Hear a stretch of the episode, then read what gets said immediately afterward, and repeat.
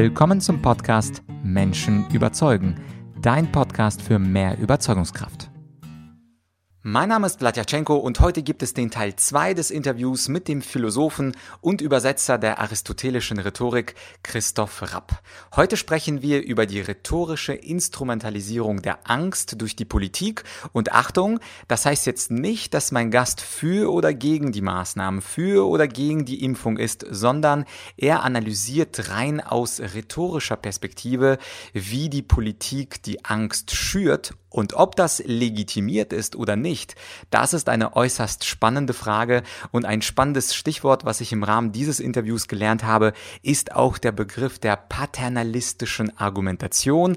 Was das ist und was Herr Rapp damit uns sagen möchte, das erfährst du in diesem Interview. Falls du übrigens Teil 1 nicht gehört hast zum Thema Aristoteles, Logos, Ethos, Pathos, dann findest du das bei Menschen überzeugen in deinem Feed eine Folge zuvor. Und wenn das deine allererste erste Folge war, dann hör doch einfach mal rein und lass dich überzeugen von meinem unglaublich überzeugenden Gast. Viel Spaß mit Professor Christoph Rapp.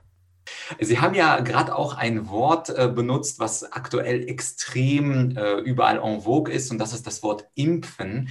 Wir nehmen das Interview ja jetzt Mitte Juli 2021 auf, und äh, heutzutage wird stark gestritten über das Thema Impfen. Soll man sich impfen lassen? Soll man sich nicht impfen lassen? Soll man differenzieren? Wie ist das für ältere Menschen? Wie ist das für Leute Mitte 30, Mitte 40? Wie ist es mit Kindern ab 12, ab 18?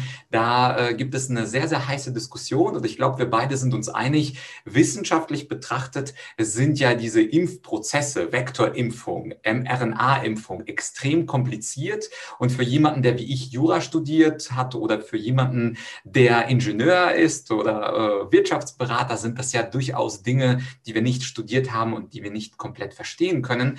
Und dennoch, und ich äh, vermute mal, Sie teilen die Auffassung, vielleicht aber auch nicht, äh, ist von Seiten der Regierung eher das Pathos extrem stark äh, vordergründig sichtbar. Also die Gefahr, die aggressive Delta-Variante, die Toten, die seit zwei, fast zwei Jahren kumuliert ähm, gezeigt werden. Und es wird eher Angst gemacht und die Impfung, so empfinde ich es zumindest, ist auf jeden Fall das, was uns aus dieser Pandemie retten soll. Und da würde mich sehr interessieren, was ist Ihre Beobachtung? Wie läuft dieser Diskurs? Diskurs, Corona-Diskurs ab? Inwieweit äh, bringt die Politik transparente Argumente oder inwieweit wird möglicherweise eher mit Pathos, also mit Furcht gearbeitet, statt jetzt auf transparente Argumente zu setzen? Ja, also mir geht es ganz ähnlich wie Ihnen. Ich denke, die Impfung ist richtig, äh, obwohl ich die Mechanismen und die Folgen nicht äh, gut verstehen kann. Und damit befinden wir uns äh, vermutlich äh, in einer Gemeinschaft der meisten äh, Bürgerinnen und Bürger. Ähm, was sozusagen jetzt die argumentationsanalytische Betrachtung des öffentlichen Diskurses in der Sache angeht, muss man vielleicht sagen, dass es doch sehr, sehr unterschiedliche äh, Spieler in dieser Angelegenheit gibt und auch ganz unterschiedliche Phasen, die wir jetzt seit Beginn der Pandemie betrachtet haben. Ähm, äh, außerdem hm, stellt überhaupt diese ganze Pandemie eine sehr große äh, Herausforderung an alle Bürgerinnen und Bürger dar, die einfach sehr viel Informationen, Fachwissen verarbeiten müssen und sich daraus ein Urteil bilden sollen. Und äh, wenn man für einige Wochen die Nachrichten abstellen würde, dann hätte man ein großes äh, Informationsdefizit und müsste erst wieder ähm, vieles aufarbeiten, um sich auf den Stand der Dinge zu bringen. Also das ist eine ungewöhn, eigentlich eine ungewöhnliche intellektuelle Herausforderung an alle, äh, äh, die davon betroffen sind. Und das sind wir im Grunde potenziell alle. Und es ist auch eine große Herausforderung an die, äh, die das äh, fachlich vermitteln sollen und politisch moderieren. Ich denke, in der frühen Phase, im Frühjahr 2020, war auf jeden Fall ähm, äh, die Angst groß und äh, die politische Rhetorik hat auch diese Angst und Furcht vor diesem Unbekannten instrumentalisiert, um einen Konsens, um eine Zustimmung herzustellen. Ähm, die Bilder von den äh, Särgen in Norditalien und von den Kühllastern in New York City haben sicher dazu beigetragen, dass Menschen in Deutschland eher bereit waren, unpopuläre Maßnahmen zur Bekämpfung der hm, Pandemie mitzutragen. Jetzt müssen wir auf zwei ähm, äh, Arten von äh, Agenten in, dieser, äh, in diesem Prozess schauen. Das sind auf der einen Seite die Politiker und auf der anderen Seite die Experten. Die Politiker unterscheiden sich natürlich äh, sehr stark darin. Wenn man einen ganz starken Kontrast nehmen möchte, dann ist ja auch die Frühphase der Pandemie die große Zeit der rhetorischen Ausbrüche des damaligen amerikanischen Präsidenten Trump, äh, der in dieser Zeit ähm, äh, seine Art der Rhetorik, die an einer Analyse der Wirklichkeit sehr wenig interessiert zu sein scheint, zur Perfektion gebracht hat. Äh, Teil dieser wirklichkeitsfremden Rhetorik ähm, äh, war sehr bald das Moment, dass man Expertenwissen äh, lächerlich gemacht hat, dass man Experten persönlich äh, als unglaubwürdig hingestellt hat und damit ein allgemeines Misstrauen gegenüber den Experten-Statements ähm, äh, produziert hat. Das geht in der Regel ganz einfach und äh, durch einen alten Trick, nämlich man spielt die Experten gegeneinander aus. Also zu jeder wissenschaftlichen Frage können Sie mit etwas Mühe Experten finden, die eine Minderheitsmeinung vertreten. Und dann nimmt man diesen Dissens, um äh, den Eindruck zu erwecken, die Experten wüssten es auch nicht besser. Das ist in der Trumpschen Rhetorik oder der Rhetorik der Trump-Administration natürlich sehr, sehr intensiv ausgenutzt worden. Hinzu kommt bei der Corona-Pandemie, dass das Wissen über das Verhalten äh, des Virus am Anfang ja wirklich sehr gering war und äh, der Wissenszuwachs sehr dynamisch war, sodass sich auch viele Expertinnen und Experten laufend korrigieren mussten, weil eben der Erkenntnisprozess ein dynamischer ist. Und ähm, also verglichen mit einer solchen ähm, äh, Situation, in der rhetorisch versucht wird, das Expertenwissen als etwas äh, Unzuverlässiges, als etwas darzustellen, das von den persönlichen Interessen der Experten, das ist sozusagen der nächste altbekannte Trick. Also man vermutet, dass die dann in diesem Fall mit der Pharmaindustrie äh, zusammenarbeiten oder besondere Begünstigungen in irgendeiner Weise erhalten, indem sie das sagen. Also man versucht, die Experten zu diskreditieren, ein politischer Trick. Verglichen mit dieser Art von Diskussion hatten wir in, der, in Deutschland einen sehr moderaten Diskurs. Ich fand auch die Ansprache von Angela Merkel im Frühjahr 2020, äh, obwohl Angela Merkel in der Regel nicht als größte Rhetorikerin äh, der Nachkriegsgeschichte gilt, als außerordentlich gelungen, weil sie einen sehr guten, gute Art fand, die Ernsthaftigkeit der Lage auszudrücken, ohne damit Panik äh, zu erzeugen. Also die Rollen von Politikern, Experten in diesem öffentlichen Diskurs äh, sind sehr verschieden und sind sehr schwierig. Eine Frage, die sich den Experten natürlich stellt, ist die, wenn Sie in einer Situation argumentieren, in der Sie befürchten müssen, dass Zögern, Zweifel und Dissens ähm, äh, in einer so ausgelegt äh, werden, dass äh, das Expertenwissen und die Ratschläge der Experten dann äh, diskreditiert werden, zögern Sie natürlich, diesen Zweifel ähm, explizit zu machen.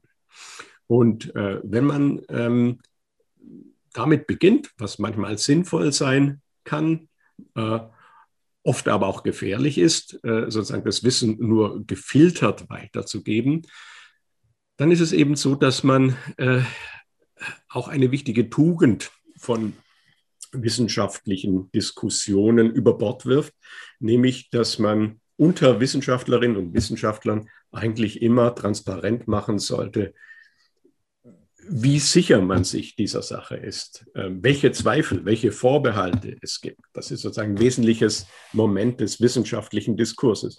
Wenn ich aber die Ergebnisse des wissenschaftlichen Diskurses nach außen vorstelle, kann das sehr schnell problematisch werden, ähm, weil es den Eindruck erwecken könnte, hier ist zum Beispiel kein Handlungsbedarf, weil man sich nicht hundertprozentig sicher ist, ob sie jetzt zum Beispiel eine neue Variante so oder so entwickeln wird. Das, was Sie angesprochen haben, gibt es jetzt im Sommer 2021 sehr häufig, dass man diskutiert oder dass man kritisch, äh, kritische Erwägungen darüber anstellt, ob jetzt die Ernsthaftigkeit und die Befürchtung der frühen Pandemiephase zu Unrecht ähm, ähm, perpetuiert, wiederholt wird, um mh, relativ kleine äh, Störungen oder Neuentwicklungen als dramatischer darzustellen, als sie sind. Also ob man jetzt im Hinblick auf äh, jede neue Variante des Virus, und davon werden wir vermutlich ja noch einige erleben, ähm, ob man äh, aus Anlass vom, des Auftretens jeder neuen Variante äh, jetzt wieder diese äh, Rhetorik äh, der ersten Monate ähm, verwendet. Und auch da sehe ich es wieder so, dass es sehr unterschiedliche Akteure äh, gibt. Ähm, und die Schwierigkeit nach wie vor, die ist, dass man sehr äh, stark oder sehr gut unterscheiden muss, ob man jetzt die Ernsthaftigkeit der Situation, die Notwendigkeit der Aufmerksamkeit damit ähm, unterstreichen möchte oder ob man tatsächlich dazu neigt, das ähm, eher alarmistisch darzustellen und auf eine Art von ja, Panikmache im, im weitesten Sinn äh, ähm, Wert zu legen. Mhm. Ja, äh, ich fand auch äh, sehr interessant diesen Begriff der paternalistischen Argumentation, habe ich äh, so noch nie gehört. Und zwar die Idee, dass die Experten oder die Politiker oder Experten und die Politiker bestimmte Inhalte nicht transparent äußern. Also vielleicht einfacher Vergleich, jetzt ganz spontan mit Eltern und Kindern. Wenn also die Eltern sagen, du sollst kein drittes Eis essen und äh, dem Kind wird es ja nicht erklärt und erläutert, warum jetzt das dritte Eis nicht kommt oder kurz vorm Zähneputzen kein Eis gegessen werden soll, weil die Experten, in diesem Fall die Eltern eben wissen, ja, kurz vorher sollte man keinen Zucker essen, dann ist die, der Zahnschmelz angegriffen und dann nutzt das Zähneputzen nicht mehr und dann entscheiden sich die Eltern mit ihrer Autorität und vielleicht auch mit der Lautstärke und vielleicht auch mit ein bisschen Furcht. Wenn du jetzt das Eis doch isst, dann ist das Handy am nächsten Tag weg zu argumentieren. Und äh, Frage an Sie, könnte man das paternalistische Argumentation nennen? Und zweite Frage, wie ist es eigentlich mit dem mündigen Bürger? Also wenn man das Weltbild hat, dass die Bürger, egal ob sie jetzt die Realschule, Abitur oder ein Wirtschaftsingenieurstudium hinter sich hatten, könnte man den Bürgern nicht auch ähm, im Sinne von Aristoteles die Wahrscheinlichkeiten ebenfalls mitteilen? Also Stichwort Eikos, das ist ja einer der Zentralbegriffe der Rhetorik, also die Wahrscheinlichkeit, mit der dann eine Sache eintritt oder nicht.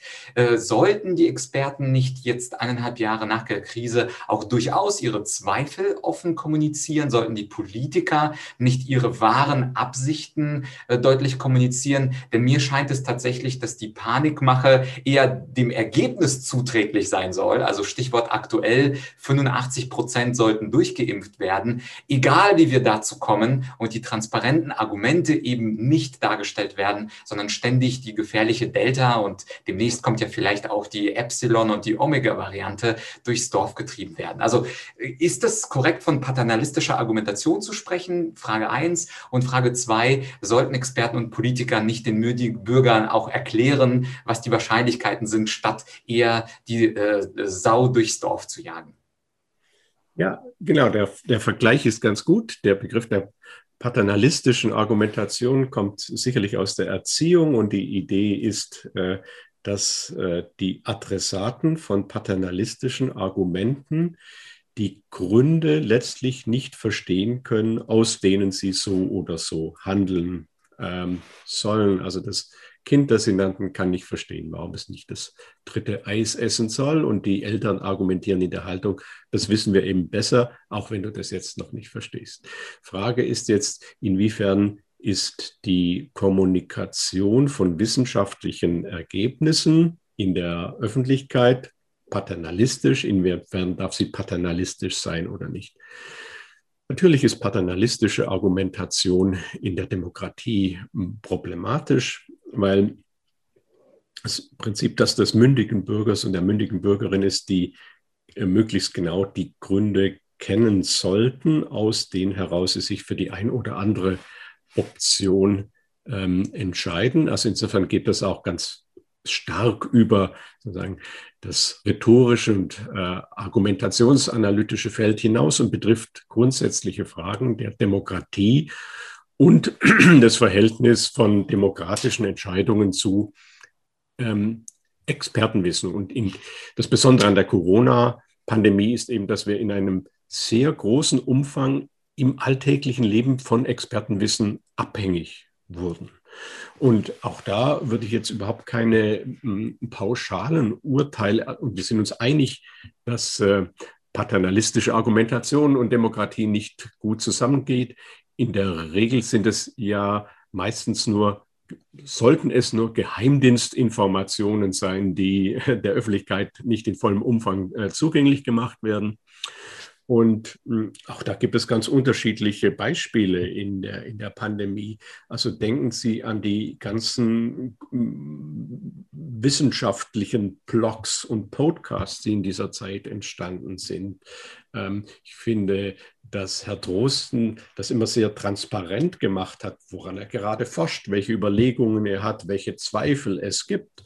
Und ähm, für die Adressaten, die sich das anhören, äh, ist das sozusagen sicherlich die beste Art, das Transparenz zu machen, indem man sie sozusagen in die Dynamik der Forschung und auch in die Zweifel und die noch bestehende Unkenntnis mit einweiht. Aber dann muss man natürlich auch irgendwann mal zu Entscheidungen kommen. Und äh, die Entscheidungen müssen dann auch die Komplexität von wissenschaftlichen Ergebnissen, ähm, sagen wir mal, pauschalisiert darstellen. Und äh, in diesen Prozessen äh, konnte man schon manchmal den Eindruck haben, dass hier in einer Weise argumentiert wird, bei einzelnen Akteuren wiederum, äh, dass hier nicht das ganze äh, Wissen ausgebreitet werden kann, auch im Hinblick oder auch unter dieser Annahme, das kann ja der Einzelne gar nicht alles bis ins letzte Detail nachvollziehen. Wir, wir sind uns alle einig, dass das problematisch ist in einer Demokratie ähm, und ähm, dass das sozusagen allenfalls ähm, äh, für Phasen des Entscheidungsprozesses nehme ich an, akzeptabel ist, äh, sonst nicht. Aber ich würde die Fragestellung ähm, doch eher in den allgemeinen Rahmen stellen, dass ähm, man sich aus Anlass der Pandemie grundsätzlich Gedanken darüber machen muss, welche Rolle dürfen Expertengremien spielen? Gibt es Experten für ethische Fragestellungen?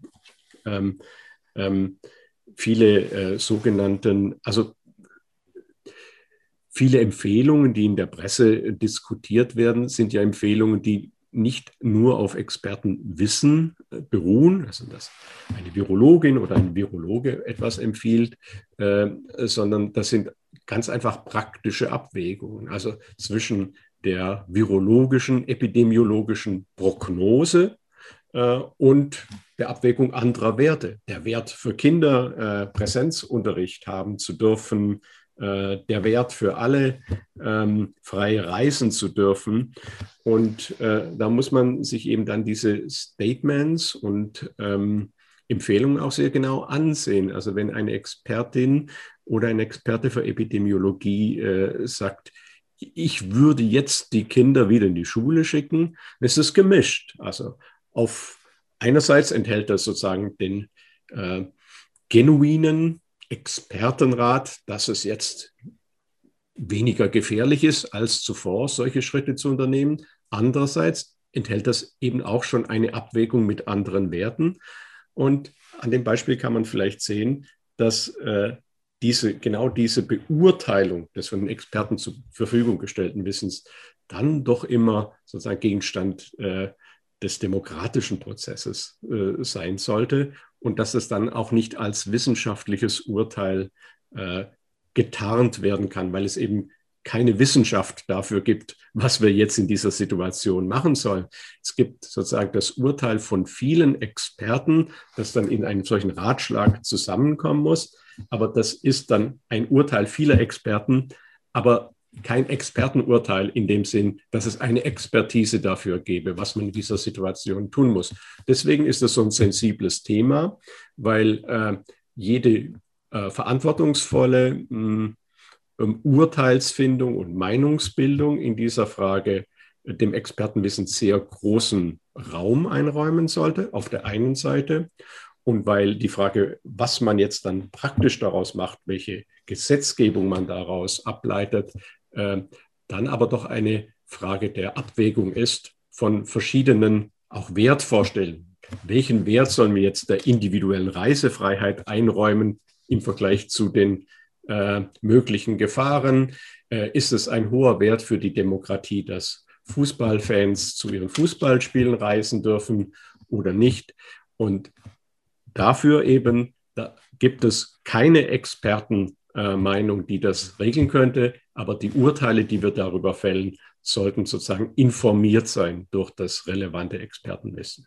Mhm. Interessant wäre die Frage vielleicht auch für unser nächstes Interview, wer denn äh, als letztes entscheiden sollte. Denn momentan ist es ja so, dass die Experten äh, einen nahen Draht zur Politik haben und die Politik stülpt vieles dann in Pflichten und Gesetze hinein. Man könnte ja auch überlegen, dass es gut ist, Experten frei diskutieren zu lassen, aber den mündigen und liberalen Bürger am Ende des Tages entscheiden zu lassen, ob er beispielsweise reist oder in ein Fußballstadion in Wembley geht. Aber das äh, würde unseren Zeitrahmen sprengen. Ich weiß, Sie müssen gleich weiter. Ich weiß nicht, ob Sie dazu kurz was sagen wollen. Unabhängig davon wollte ich Sie aber fragen, welches Buch oder welche zwei Bücher Sie vielleicht empfehlen, um sich mehr mit Argumenten und Aristoteles auseinanderzusetzen. Da haben Sie ja, glaube ich, auch was im Repertoire. Zu der Frage selbst äh, möchte ich mich nur so äußern. Ich denke, im Prinzip geschieht es auch, dass, dass dem mündigen ähm, Bürger überlassen wird, das zu beurteilen, ähm, auch wenn sozusagen manche Prozesse der Meinungsbildung oder der Kommunikation von wissenschaftlichen Ergebnissen ähm, verkürzt und forciert sind, unter Zeitdruck entstehen. Aber es besteht ja auch die Möglichkeit, äh, nachzufragen und nachzuhaken. Und ich denke, im Großen und Ganzen funktioniert das auch bei uns ganz gut. Zu der ganz anderen Frage, was man tun kann, um mehr über Aristoteles ähm, zu lernen. Ja, man kann die Rhetorik selbst lesen. Äh, äh, meinen dicken Kommentar, den Sie vorhin erwähnt haben zu Aristoteles Rhetorik, ähm, würde ich nicht zur allgemeinen Lektüre empfehlen, äh, denn der ist tatsächlich eher äh, für äh, Experten geschrieben. Ähm, ich habe aber verschiedene Einführungen zu Aristoteles im Allgemeinen verfasst. Ähm, eine zusammen mit Oliver Primavesi, äh, eine beim Junius Verlag. Aber es gibt auch viele andere interessanten äh, Einführungen zu Aristoteles. Man kann auch äh, andere Werke des Aristoteles konsultieren. Beliebt und lesbar für Nicht-Experten ist immer die nikomachische Ethik. Ähm, und wenn Sie sich etwas informieren. Ich denke, dass sozusagen das Angebot an Einführungen allgemein zur antiken Philosophie, zur antiken Rhetorik, äh, zur Philosophie überhaupt äh, eigentlich sehr gut ist und äh, so gut ist, wie es noch nie war. Äh, da gibt es viele Versuche, verständliche Einführungen zu geben, ähm, die also antike Argumente in einen größeren Kontext äh, einbetten. Perfekt, dann werden wir diese zwei, drei Bücher auf jeden Fall in der Beschreibung verlinken. Gibt es zum Schluss äh, des Interviews noch etwas, so eine Art Schlussbotschaft, die Sie unseren Zuhörern mitgeben wollen? Ja, also wir sind ja vom Thema etwas abgeschweift durch die Pandemie-Diskussion. Aber um zurückzukommen zum Beginn des Gesprächs, ähm, ähm, finde ich, wenn wir über Rhetorik sprechen, über Auffassungen, äh, verschiedene Auffassungen von Rhetorik, ist Rhetorik nützlich, ist Rhetorik etwas Gefährliches, äh, doch diese äh, aristotelische Auffassung sehr ähm, bedenkenswert, äh, dass man, bevor man sich überlegt, ob Rhetorik und das Nachdenken darüber, wie man sich ausdrückt, in welcher Weise man in eine Debatte eingreift, dass man sich, bevor man das tut, Gedanken macht über die Überzeugungskraft der verwendeten Argumente und über die Verständlichkeit äh, der vorzutragenden Argumente. Ähm, etwas, was sozusagen an sich nichts Schädliches sein kann, eben weil ähm, die argumentative Klärung eines Punkts auch eine gedankliche Klärung ist und äh, uns auch die Sache besser verstehen lässt. Und äh, auch bedenkenswert finde ich, äh, trotz aller Einschränkungen, die wir vorher im Gespräch gemacht haben, Aristoteles Idee, dass die Menschen im Grunde dafür aufgeschlossen sind, gute Argumente zu bekommen und äh, dadurch auch ihre Überzeugungen bilden, auch wenn es immer andere Faktoren der Überzeugungsbildung gibt, sprachliche und nicht sprachliche, argumentative und nicht argumentative. Mhm. Ja, wunderbar. Herr Rapp, haben Sie hier ganz herzliches Dankeschön für das Interview. Gerne. Wiedersehen. Ja, das war also Teil 2 des Interviews mit Professor Rapp und viele, viele Podcasts drehen sich ja in Deutschland und auch in Amerika um die Themen Verkaufen, Verhandeln, Präsentieren, so auch zum Teil dieser Podcast, aber in diesem Podcast geht es auch ein bisschen tiefer hinein in die Ungefilden der Philosophie. Und was ich dir auf jeden Fall in dieser Podcast-Folge empfehle, in der letzten habe ich ja von Herrn Rapp die Einführung in Aristoteles empfohlen. Und hier empfehle ich dir seine Einführung in die Metaphysik von Aristoteles. Ein unglaublich philosophisches und komplexes Werk, aber, und das ist das Gute, Herr Professor Christoph Rapp versteht es, komplizierte Sachverhalte auch kurz und knapp einem Laienpublikum darzustellen. Und deswegen findest du in der Podcast-Beschreibung den Amazon-Link zu seinem Buch, empfehle ich dir, denn natürlich ist Verkaufen, Verhandeln und Präsentieren wichtig, aber natürlich ist es umso wichtiger, die Grundlagen unserer Existenz zu verstehen und was unser sein ausmacht und was ist dafür besser als das Verständnis der Metaphysik und zwar geschrieben von Aristoteles und erklärt von Professor Rapp. Und wenn du dann doch das Einfache haben möchtest, also wie kann man im Sinne von Aristoteles lernen zu argumentieren, dann wieder der Hinweis darauf, dass mein Kurs Argumentieren, Überzeugen, Durchsetzen dir zur Verfügung steht. Es sind ungefähr drei Stunden Videoinhalt. Die ersten drei Lektionen sind freigeschaltet. Klick auf den Link in der Videobeschreibung und dort wirst du die ersten drei Lektionen, ohne dass du dich anmelden musst, sofort schauen können. Und wenn dich der Inhalt begeistert, dann hol dir natürlich den ganzen Kurs und lerne von der Pike auf zu argumentieren. Aber viel wichtiger ist im Grunde auch mal Aristoteles kennenzulernen und die Metaphysik der Sitten. Ich würde mich freuen, wenn du auf in beides zugreifen würdest, aber wenn du mich fragst, was ist wichtiger, mein Online-Kurs Argumentieren, Überzeugen oder Durchsetzen oder die Metaphysik der Arist von Aristoteles, dann habe ich eine ganz klare Kaufempfehlung und zwar Metaphysik des Aristoteles. Denn das, da erfährst du, was die Welt im Innersten zusammenhält. Also für heute war's das. Demnächst hören wir uns also wieder in ein paar Tagen, immer dienstags und freitags. Und wenn dir das hier gefallen hat, wenn du also sagst, das war toller Content, guter Gast, toll gemacht, Vlad, toller Gast, Herr Professor Rapp, dann empfiehl doch diese Podcast-Folge einen Freund, eine Freundin, einen Kollegen, eine Kollegin, deinen Chef oder möglicherweise deine Großmutter, denn geteiltes Wissen ist doppeltes Wissen und ich würde mich natürlich auch freuen, wenn mein Podcast noch mehr in die Sichtbarkeit kommt. Also danke fürs Empfehlen meines Podcasts, danke für das Teilen dieser Folge mit deinen Freunden und Bekannten und als Dankeschön an dich komme ich nächste Woche selbstverständlich wieder mit einem neuen Gast oder einer neuen Solo-Folge. Lass dich überraschen. Bis bald, dein Vlad.